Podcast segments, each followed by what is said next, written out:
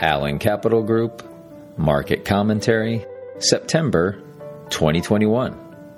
Borrowing from the Future. Finance professor Elroy Dimson says risk means more things can happen than will happen. Lurking beneath that comment is the sobering realization that if the COVID crisis had never occurred, something just as wild and unpredictable could have replaced it. Throughout our routine lives, we'll experience several low frequency, high severity events. Although we'll never know what type of severe development will occur, we shouldn't hesitate to prepare our personal lives, businesses, and investment portfolios to withstand these surprising situations. Disaster's antidote is preparation.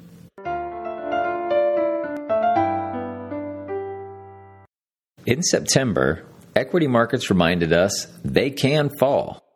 Anxiety over monetary tightening, lingering inflation, and political tension helped snap the S&P 500's 7-month win streak. Dipping 4.65% in September, Mr. Market clawed back most of the S&P 500's third quarter gains. Investors seeking refuge in bonds were disappointed. Starting at 1.31% on September 1st, the U.S. 10 year Treasury climbed to 1.52% by September 30th. As a result, the U.S. aggregate bond index slipped 0.87%, ending the third quarter down 1.55% year to date. Risk free return has seemingly transformed into return free risk. Like most things worth pursuing in life, investing charges its fee in the form of stress, doubt, conflicting incentives, uncertainty, hassle, and general nonsense. Warren Buffett says markets are here to serve you, not instruct you. Understanding that subtle nuance bridges the gap between investing failure and investing success. Crossing peak stimulus. Easy monetary policy pulls economic growth forward, while tightening pushes growth off. The objective is to be symmetric. Borrowing from the future, extraordinary growth today generally limits growth tomorrow.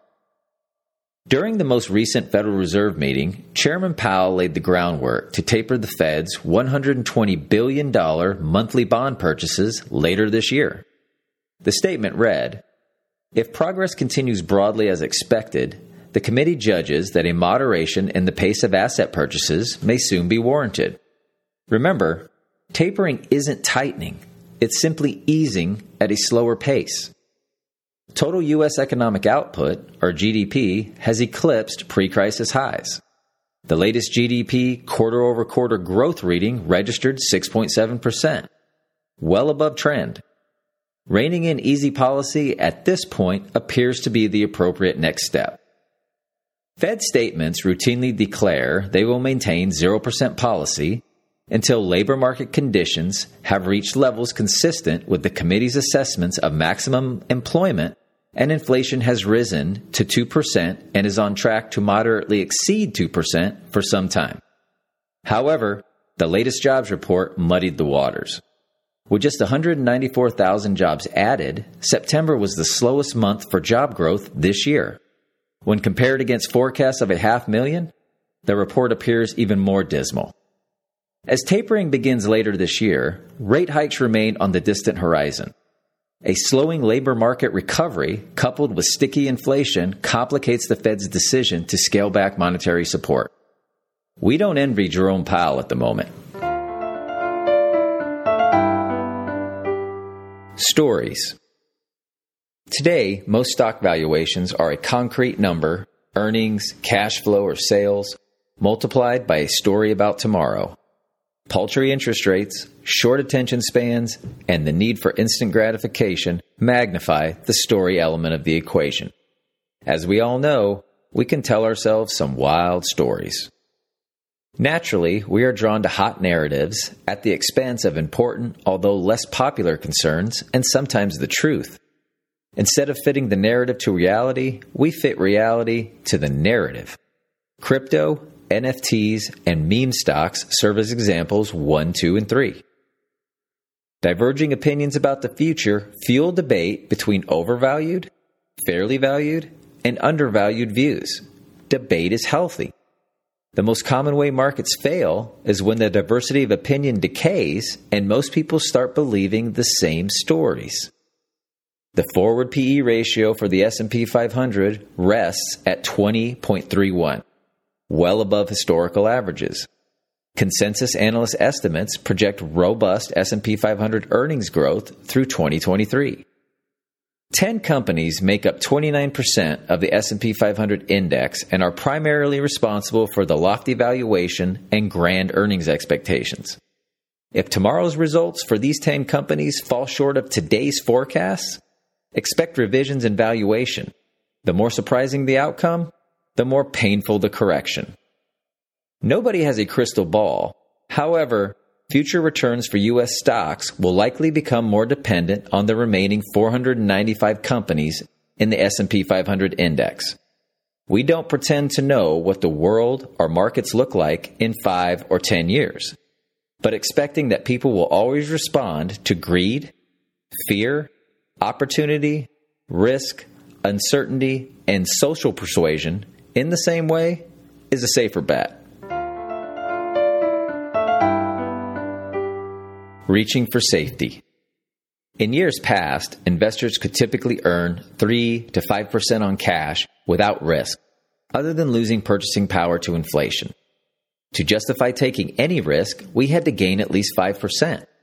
Seeking risk wasn't safe, avoiding risk was. Times have changed. In a perpetually low interest, high inflation climate, the hurdle rate to justify taking risk is close to zero. Moreover, the enormous accommodative policy of central banks created the perception of a less risky market environment. As a result, some investors incrementally increased portfolio risk.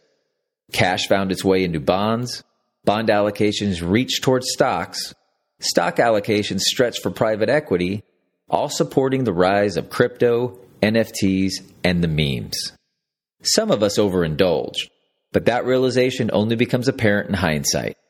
As easy policy recedes, moral hazard and a can't lose attitude create unstable footing. Even so, the fear of missing out will continue to whisper reassurances in our ear, and it's human nature to listen. When safe investments appear unlikely to provide the returns we need, rushing into riskier investments isn't the answer. This becomes especially true when the reward for taking incremental risk is scarce. Although low yielding cash can be a poor investment over time, you always want enough to prevent somebody else from dictating your future.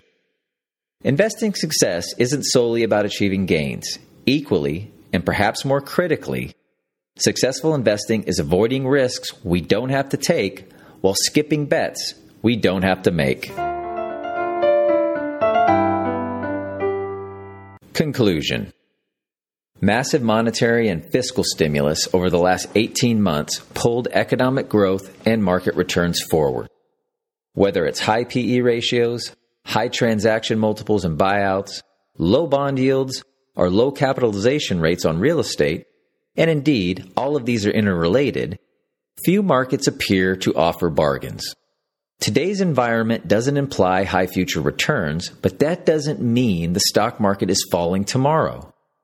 Current circumstances should inform our behavior. Work with your advisor to develop an investment approach tailored to your planning realities. One size fits all solutions are a poor idea.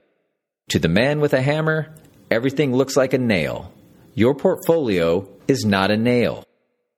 Becoming wealthy and staying wealthy are two different skills.